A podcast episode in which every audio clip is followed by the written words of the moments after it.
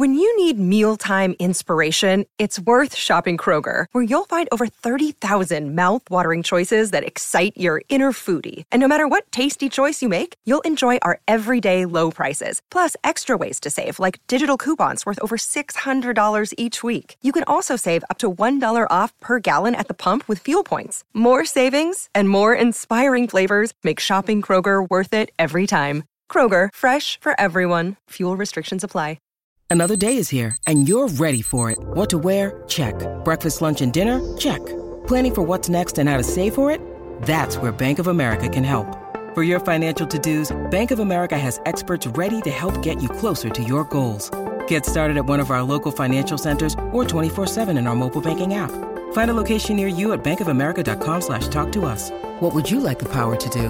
Mobile banking requires downloading the app and is only available for select devices. Message and data rates may apply. Bank of America and a member FDIC. Hold on to your butt. Come on, sucker. Let's get it on. Oh, you want to fight? You want to fight? I do not entertain hypotheticals. The world as it is is vexing enough. You don't know anybody named Iris? I don't know nobody named Iris.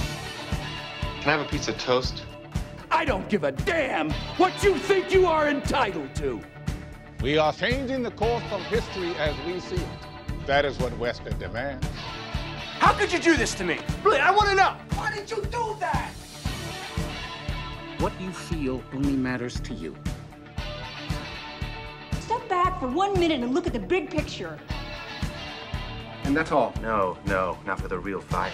We offer you bond, a family that very few can understand. Help me! Help you. and don't do drugs. Or whatever movies with Wesley and Iris. What up, and welcome to Or Whatever Movies. I am your co host, Iris, and I am here with the murderer of love himself, my older brother, Wesley. Today we're talking a movie from 2007, Dan in Real Life. Was this your first time seeing Dan in real life? Probably second, but I didn't remember much. Didn't make an impression, huh? Honestly, when you suggested that we review Dan in real life, I thought you were talking about the other Steve Carell family beach movie where he gets all aggro. Which was what? And attempts to kill himself. Oh, Little Miss Sunshine. Spoiler, Jesus. Whenever you see the key art for Dan in real life, do you want to eat pancakes? Not necessarily. Mitch Hedberg said it best. He said, all exciting to eat at first, but then at the end, you're freaking sick of them. That's kind of feel about snickerdoodles. Like people freak out about snickerdoodles. Oh my God, snickerdoodles are the best cookies ever. But they really don't have a good aftertaste. The snickerdoodles are the closest I can come to my favorite types of cookies, which are the slightly more bland, like the sugar cookies, or grandma's, like those butter cookies. Those are the bomb. The Dutch ones that come in the circular tin. Anyway, I was never like a big The Office fan. I didn't really get into the 40 year old virgin, but his some of his dramatic turns are some of my favorite performances. I love him in The Big Short. I love him in Foxcatcher, although weird, weird. philanthropist and philanderer. Man, which I called Ratcatcher for years. Foxcatcher? Yeah, I had a boss. Howie, shout out to Howie, he's not listening, who met Steve Carell's character in Foxcatcher, John DuPont, because Howie was a wrestler at the time, maybe out of high school or in the college level, and he shook his hand and welcomed him because they were on his property, right? It was like a wrestling camp, and said, you know, make yourself at home. I hope you have a good time here, a pleasant stay for the camp or whatever. And then he leaned in and said, They're watching you in the trees. No, he didn't. Yeah, that's Howie's story, and he's sticking to it. Whoa. Anyway, super creep. But Steve Carell definitely has range, but his breakthrough, I guess, arguably to mainstream star was Bruce Almighty, where he did definitely the comic thing. And he's maybe the only person that could stand up to the likes of Jim Carrey in that movie. Yeah, Bruce Almighty, Tom Shadyac's, Death Knell. Well, no, Downfall? Evan Almighty.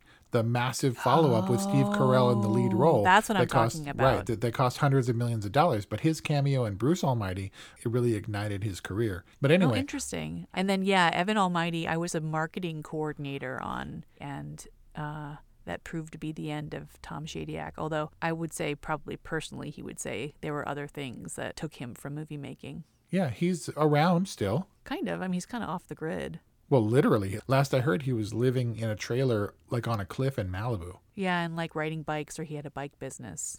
But funny you mentioned Evan Almighty because I thought about that in this performance. Steve Carell is, he's got a lot of range because he plays super creepy in Foxcatcher.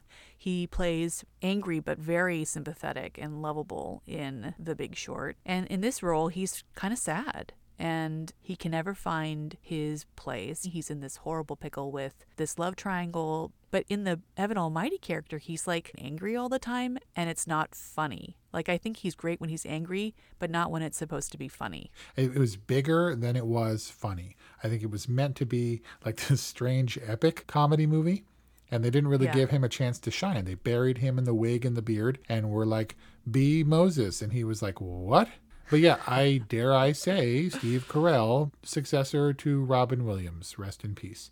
I think he's great in dramatic and is definitely comedically talented without having to be on all the time. You know, he's not exhausting himself. He seems like a pretty put together dude and can be serious, but also has a lot of chops. And uh, you can put him front and center, and maybe I personally don't get tired of him. Yeah, he's certainly not manic like Robin Williams, but I think he does fill maybe a certain gap that Robin Williams left behind. He has incredible restraint in Dan in Real Life and even some kind of weird charm. Like I have never in my life given Steve Carell a second look as a love interest, but in this one I was like, mm, damn, he's kind of charming, like in a weird dorky way. Yeah, but Emily Blunt, enamored, charming. Now, Emily Blunt did not work for me in this movie. She, her character, tonally, is so off. You know, she's quirky and she's charming and she's beautiful and she's Emily Blunt. What was her name? Ruthie Pigface? Ruthie Pigface Draper. I don't want to go with the big face. I feel like it was a problem with the directing. She totally is just too weird for this movie. Uh, Too weird for this very grounded movie. Too British for this movie, maybe? Well, she's not, but she's not affecting it. She's affecting a, a, an American accent. Yeah. Is it successful? Is it a little bit awkward because she's playing American? I don't know. I'm just asking. I don't have a good ear for that kind of stuff. I mean, uh, people say that Renee Zellweger and Gwyneth Paltrow have flawless British accents, and it's like I'm like, well, they sound pretty good. I That's true. I can't necessarily tell. When I think of Dan in real life, I don't think, and if there are missteps or miscasts, because she's great, but maybe the direction didn't help her in this role, Emily Yeah. Blunt is not the first person I think of. When I thought of recommending Dan in real life to you, it's like, well, Steve Carell, everybody's really solid in it, and there's Emily Blunt and things, and uh, Julia Binoche, but also Dane Cook is in it, so try to get around that.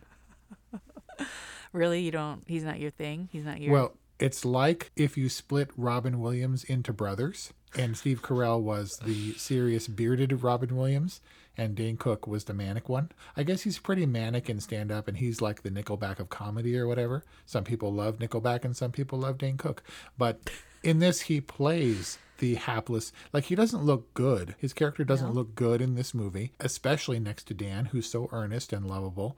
He's charming in a quirky way but he's also kind of a douche. But i don't think he was bad as an actor separating him from his comedy as we kind of have to do with anybody who takes roles in movies like this. Did he do fine? I think he did but i always feel the need to qualify this movie when i recommend it. Because Dane Cook. Yep did he rub you in a weird way because i'm surprised at emily blunt Um, he did not rub me the wrong way in his character. right that's what i'm saying In his character, I think he's really appropriate. Where Emily Blunt was maybe hurt by her context and her direction, I think Dane Cook was kind of elevated because he makes the story work so well. You're like, I kind of like him, but he's kind of douchey. Like, so you un- you totally understand why Juliette Binoche's Marie might be conflicted, and also he makes the ending work. The fact that he could so easily be like, well, moving on to Emily Blunt, Pigface, like Right. he makes it so believable. So I think I think Dan in real life really worked to help Dane Cook. I think the opportunity for Dane Cook to be Dane Cook the most was during the talent competition, where he is goofy and dumb and sort of over the top, but so far outshined by Steve Carell, who does nothing. you know, because obviously we're that's our focus. But I think Dane Cook was correct for this role. A lot of heavy hitters in the family. Diane Wiest, it's good to see her. Amy Ryan had her minute when she was nominated for Gone Baby Gone. And I only associate her with that role, which means that I only associate her with looking really weathered and used. And here she was like all kind of polished up and clean. But she's deep, deep in the credits list in this in terms of billing. Like, Yeah, not a huge forward character. So now I'm looking, and Peter Hedges, the director, didn't direct anything really that landed with me in this way. I mean, What's Eating Gilbert Grape is a classic because of Johnny Depp and because of DiCaprio. But, oh, did I just say that? I said that out loud. That's on the record. you what you endorsing Johnny Depp? Uh, then I'm endorsing Leonardo DiCaprio. Undoubtedly, What's Eating Gilbert Grape, his strongest acting performance. That's it's a different Leonardo DiCaprio. That's not a leading man, Le- Leonardo DiCaprio. So Dan in real life for me is the standout from this guy, Peter Hedges. How did you come about this movie? Well, I, I think I saw this movie in the theater. I remember liking it enough uh, so that I was in Best Buy one day and I was buying something else completely unrelated. And then there was a bundle. You, if you purchase one of these movies, you get one of these movies for 10 bucks. And I was like, oh, I can totally get Dan in real life for 10 bucks. And then I watched it a few times. Come to find out it's one of Kelly's favorite movies. And so we've watched it together. And so the story goes. How much of your love for this initially had to do with Juliette Binoche because she seems like so your type? So Steve Carell is older; he's a dad, and sh- and Juliette Binoche is older, and she plays the love interest in a very adult way. There's nothing. I mean, everybody's charming. Everybody in the movie is charming. She's charming, certainly, but she's not the creepy little girl vibe that maybe Emily Blunt was just a little bit. Like I Yeah. think Emily Blunt might have been too young for Right. Steve Carell, but Juliette Binoche wasn't. For a plastic surgeon too. And yet, Juliette Binoche was Marie was maybe just a little bit old for Dane Cook's character. yeah. But whatever the case, Juliette Binoche is great. She's you know beautiful and all that stuff. She was never like super on top of my list or whatever. Hmm. Well, more of her personality type. Like you, I think, really gravitate toward characters or like women who are, you know, sweet, accessible. I don't know, just nice, Well, she's definitely endearing. Yeah, I don't need drama. but also kind of excitable. Okay, Kelly's gonna listen to this, you know. And And nothing. am I saying something incorrect? Nope. Let's talk about the daughters because I watched this with Brian and every cringy moment with the daughters, I was like, Are you prepared for this?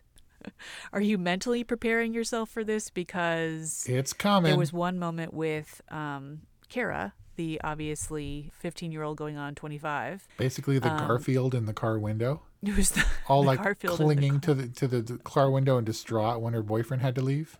Yeah, collapsing in the field and Yeah. and having to be comforted by her sister. There's one moment where she like looks to him where you know it's really early in the story and we're still getting their characters and she's like, "You are interrupting my studies." It's one of her first kind of outbursts where she's trying to pretend that she cares about her schoolwork when when in fact she really just cares about seeing her boyfriend. And Brian was like, "Oh my god, that's so going to be Paloma." As the older sister, man. Yeah. But these girls, um, they're obviously a team, right? They stand together, they they stick by each other and support each other. But they also have their unique things going on. Like the daughters, in their way, were kind of more fleshed out, oddly, than Juliette Binoche's Marie. The daughters were Dan's focus. They were they had lost their mom. He was very determined. He couldn't just race off and sneak out in the middle of the night to go meet Marie in the woods or something because his priority was taking care of his daughters, making sure they had a good time and also trying to keep them in the family mode as opposed to the you know the boyfriend mode or whatever. But they were keeping him in check and they were the they were the his emotional ground. All his decisions revolved around them. And I would say that they were the stakes in that having a family rift between two adult males over a woman, the brothers would have gotten over it or not or whatever, but also his kids were watching. And Marie needed to be able to vibe with them, to get in with them and, and be endearing to the whole family. Right? If they were if she was accepted by them, then she was accepted by anyone. That's true. And she was she was so accepted by them that Cara actually preferred Marie to her own dad at the end. So some accountability for Dan's character, I think, in, Hmm. in the kids. Whereas Marie and Ruthie Pigface Draper were opposite counterparts to shake up or threaten the family that he was trying to hold together. Yeah, I can see that. I mean, I think it's interesting to think about the girls as stakes. I think that they had some cute, tidy story arcs that just kind of worked for me and felt very buttoned up. Like, you know, Allison wanting to drive and then needing to drive at the end, needing to literally chauffeur her father who has a has a suspended or surrendered license and Dan telling Cara like it's impossible to fall in love with someone in 3 days and then he proves her exactly right like these girls' stories are pretty tidily crafted. Lily, like she asserts very early on that she can, she's capable of making stuff up. Yeah, and, and she um, she produced the drawing for him that he you know, keeping him accountable would have been him paying attention to them appropriately at that time when he was all conflicted about his brother and a woman, so that he didn't even look at the drawing, kept on turning her away. Right, which was so sad. Oh, when she was like, "Okay, Daddy," and like he keeps on brushing her off. Aww. Yeah, he's a little bit distracted. What are you gonna do? Women do that to dudes. Speaking of the suspended license and the ticket stuff, that could be a convention of typical comedies, romantic comedies, right? That recurring gag. But how did that land for you? Because those are the moments away from the family, away from the drama that definitely played just for comedy. Well, it had story function, so it felt justified. I don't know if it was funny. And though it was kind of funny, I didn't get it when he said, add it to the tab.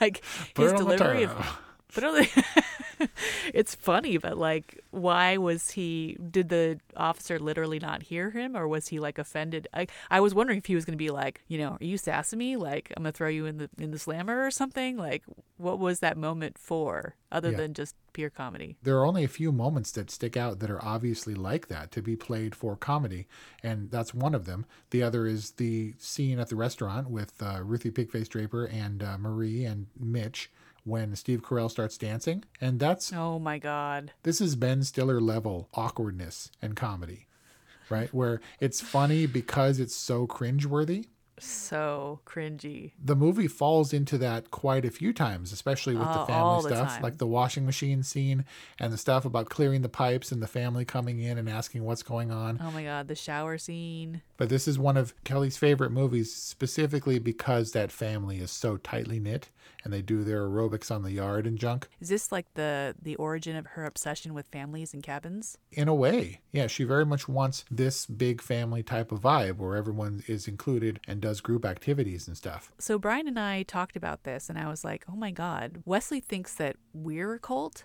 This is the cultiest, white familyest movie ever. Yeah, but they don't all dress the same. That was weird. Oh, because family aerobics is not weird? I'm not saying that family aerobics. Men versus women crossword puzzle competition, not weird? I don't get it. You and I were raised in a Japanese household and we didn't have this element. We have family around us for sure because mom is Mexican and what are you going to do? But we don't have these kinds of gatherings. We're lucky to see everybody twice a year. And so this is a strange vibe for me, but it wasn't for Kelly, who has two siblings and, and cousins and junk. Don't get me wrong, I like the idea. It's kind of a fantasy to think about being a matriarch one day and having everybody come to your fabulous home to spend holidays or feel like they've got a place where everyone can come and be comfortable and be together. Like it's a nice, idyllic thought and sentiment and stuff. And Brian and his family have this to a certain extent. I mean, when things were normal and you could travel, we would go to Ohio and Jeanette would organize, you know, her own version of talent shows where we would literally all sing oh Christmas songs. I mean, it was for the benefit of Caroline and Paloma, who was really young at the time. But like, I was like, oh, um, oh yeah, sure. I'll. I mean, I don't really know Deck the Halls, but I'll wing it. I mean, you've put on talent shows yourself. But it's not about the closeness of the family and their willingness to not be reserved and to do things with each other, for each other, and in front of each other, which is weird for me. What was harder for me was the idea that he can't get away from his family. One conversation between, private conversation between two people becomes the whole family chiming in. In my house, it's the, it's now the five of us with cats and we're trying to get these two cats reconciled and so that they can hang out with each other without killing each other so that we can all leave the house at the same time and we won't come back to one of them dead. But we can't keep the doors closed because the cats need to come in and out of our room or they'll yowl in the hallway. And whenever Rebecca wants one of the cats, she'll just like boot the door open and come into the bedroom. And it's like, wait, that was never a thing before because we could always lock it or have the door latched. But there's this weird all inclusive vibe like we're like I'm in a, the Dan in real life house, and you can't ever shut the door right now. And that's just kind of always been our thing, the way we were raised. So Dan in real life stands in that way as like a fantasy curiosity kind of movie of what families, some families, are like. Yeah. The best illustration of this is when Nana and Poppy try and sidebar with Dan and they're like, you know, you're what does she say? Like you're a real problem or like we're really worried about you. And then one by one everybody starts filtering into the odd room. All up in his business. And then eventually Dane Cook and Marie kind of Mitch and Marie kind of wander in and he just Steve Carell literally just laughs to himself because he's like this is just perfect. Like Yeah. you're all coming in to tell me that you're worried about me and the reason that I am in this state just walked into the door. It's got a Home Alone vibe where everyone's all up in each other's business and they're arguing and. But it's and, kind of established, and like all of these people are this way because the parents, while well intentioned, are kind of all up in Dan's grown ass man kind of business. That's true. And Mitch, you know, the moment that he gets dumped, he's like, Mom. Oh, no and he like comes running to mommy and to the family and to be consoled whereas maybe you know dan as a father of three kind of learned to kind of more self-regulate and isn't quite so used to poppy and nana's interventions. You know dad sent me that love is cartoon that mom continually clips out of the newspaper. I think it's the only reason they still have a, a physical newspaper delivered. But he wrote the the stuff about new pants and it was supposed to be about the first time i met kelly. And I had forgotten that I told him that. So apparently, I went to mom all excited. Mom was having some kind of health issue.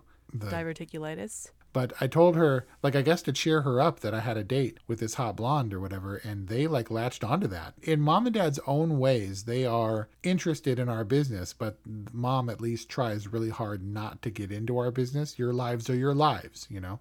Still, but you're we all, raised, but... we're, yeah, we're comfy. I'm comfy. You're gonna. I don't know what you're gonna say, but I'm all comfy with our family vibe and how it goes. Like, I don't need to mess with it more. What does that mean? I, am just saying okay. that we grew up a certain way. It is not the Dan in real life way. And that's a little bit of a relief for me because I don't know how we would change our existing situation. You are a little bit more of a mama's boy and you love to update them and let them know when you arrive at and return from places for some reason.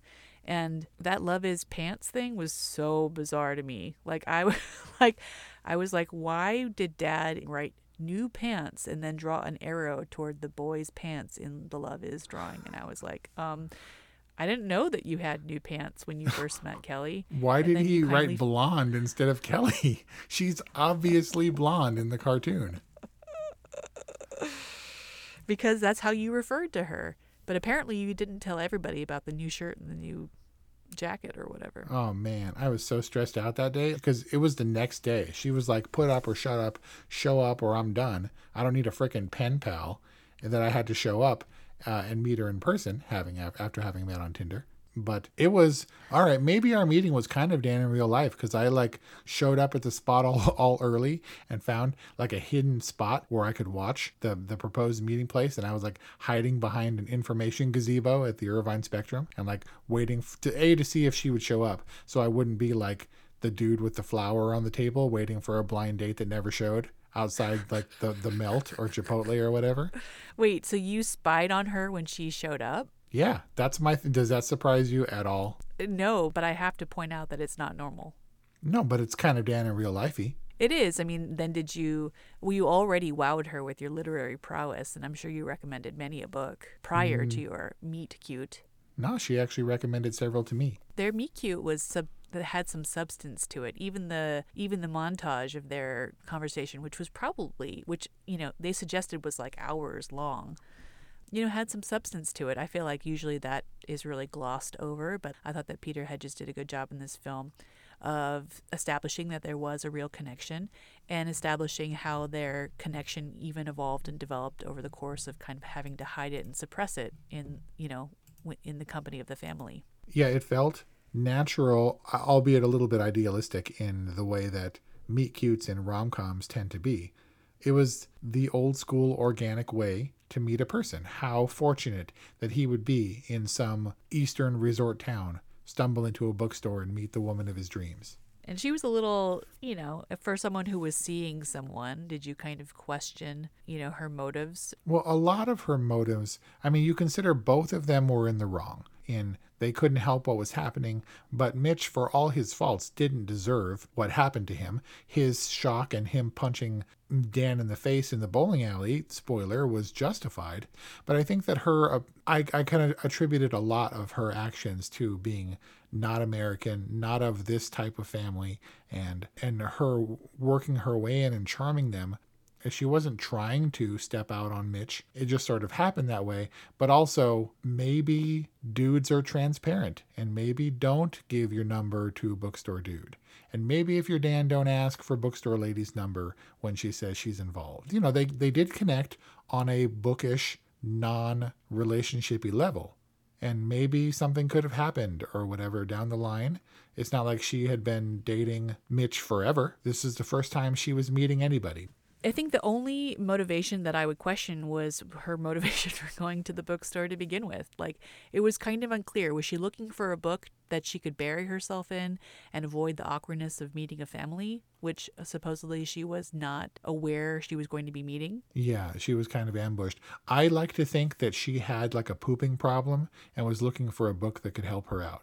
And then there he was, Dan, yep. with Everybody Poops. Meeting all her needs. But it all worked. It all worked and it came together in a movie that I don't think was a comedy. I think it was a sad man drama with a lot of comedic elements because it had a naturally comedic, funny lead. Um, 100% a comedy because it ends in a wedding.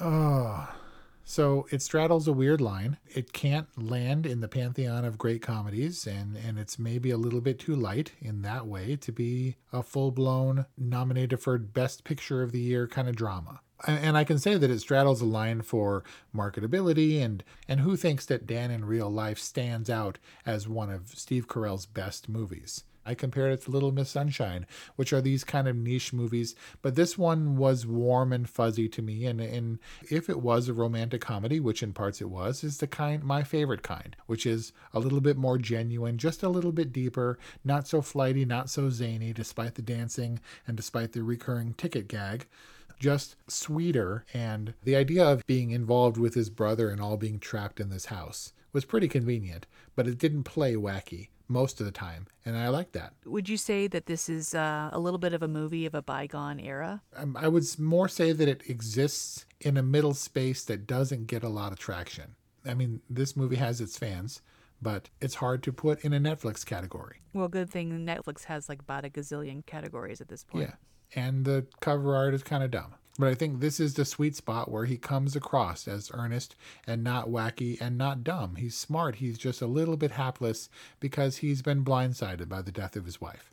Yeah, and the fact that the first woman he meets that he's interested in happens to be his brother's girlfriend. Yeah, and you can tell that if he didn't have these troubles weighing him down, he would be the sort of effervescent person that Ruthie Pigface Draper thinks he is.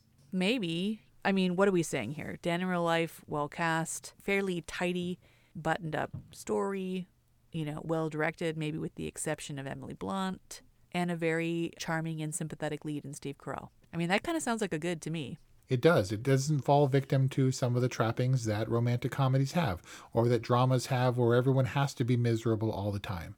People have their own orbits, and they conflict in a family in a way that's not hateful or lashing out or dramatic necessarily. It felt real in Dan's real life in that way to me. Everybody is a big personality in this family, but it came together because they're stuck together because they're family. Dan is certainly stuck with his girls, if you could say that about kids, and making the best of it and making the best of this kind of collision with his family in this very kind of awkward, sad time in his life. Could be worse. I mean, it's worth a punch to get the girl of his dreams. Uh, it certainly didn't take Mitch long to uh, move on from that. Might have been a little bit awkward at the wedding, but they were there, they were dancing, so happy ending. And uh, losing a spouse, I imagine, has to be life devastating, especially for the kids and their moms who seem to be much better recovered than Dan was. But everybody moves on, and uh, it was probably the best outcome. Mean, super fantastical. I mean, he gets the girl, he gets the job, right? He gets syndicated, and his girls are happy. You know, they love her, if not prefer her to him. And I mean, basically, in Dan's real life, he wins, and maybe that's just kind of the, the escapist kind of rom com that we uh, that we also want. And uh, there's no better indicator that things turned out all right because everyone showed up at the wedding. I guess it's a pretty good litmus test for uh, family relations. So, Dan in Real Life gets it totally from me. It's a movie that I go back to, yeah, every now and then. Um, and uh, and I just don't. There are no glaring issues with me that would knock it down. And I think that the drawbacks to it, which could have been potentially Dane Cook, you seem to think that Emily Blunt didn't quite hit all the right notes. But there's nothing in it that didn't make it a very solid movie of this type and a movie that is better than just all right. I really like Dan in real life. And I'm not saying that just because Kelly would definitely say that. But this is one of the totally movies in the same vein as maybe Peanut Butter Falcon and movies like that that really struck a chord with the right balance of not being cheesy comedy and not being overly dramatic schmaltzy. Wow. There you got it. Wes's highest rating, a totally for Dan in real life, a good from Iris. I wouldn't necessarily classify this as a holiday movie, but I do hope you enjoy it at the uh, tail end of our 2020 2021 holidays. 818-835-0473 or whatever movies at gmail.com. Please check out our Instagram feed and like and comment. Please subscribe to our podcast. It helps other listeners find us. And please support us on Patreon. Thank you for listening and Happy New Year. We'll see you next time. Welcome to Sarah Talk Solutions. Ladies and gentlemen, you've tuned into a bit of a different type of show. I'm Sarah B and I'm your host. You can find me on my IG, which is Aussie underscore Sarah underscore LA. I talk about amazing, relevant conversations and topics and what functions that goes on in this magical, wonderful, wonderful city of the City of Angels. My IG, which is Aussie underscore Sarah underscore LA. Electric Hey guys, it's Miriam Love here, and I want to share something very special with you. Check out my new release, All In, the Spanish remixes, out now on Electric House Records. And always remember be love, share love, all love.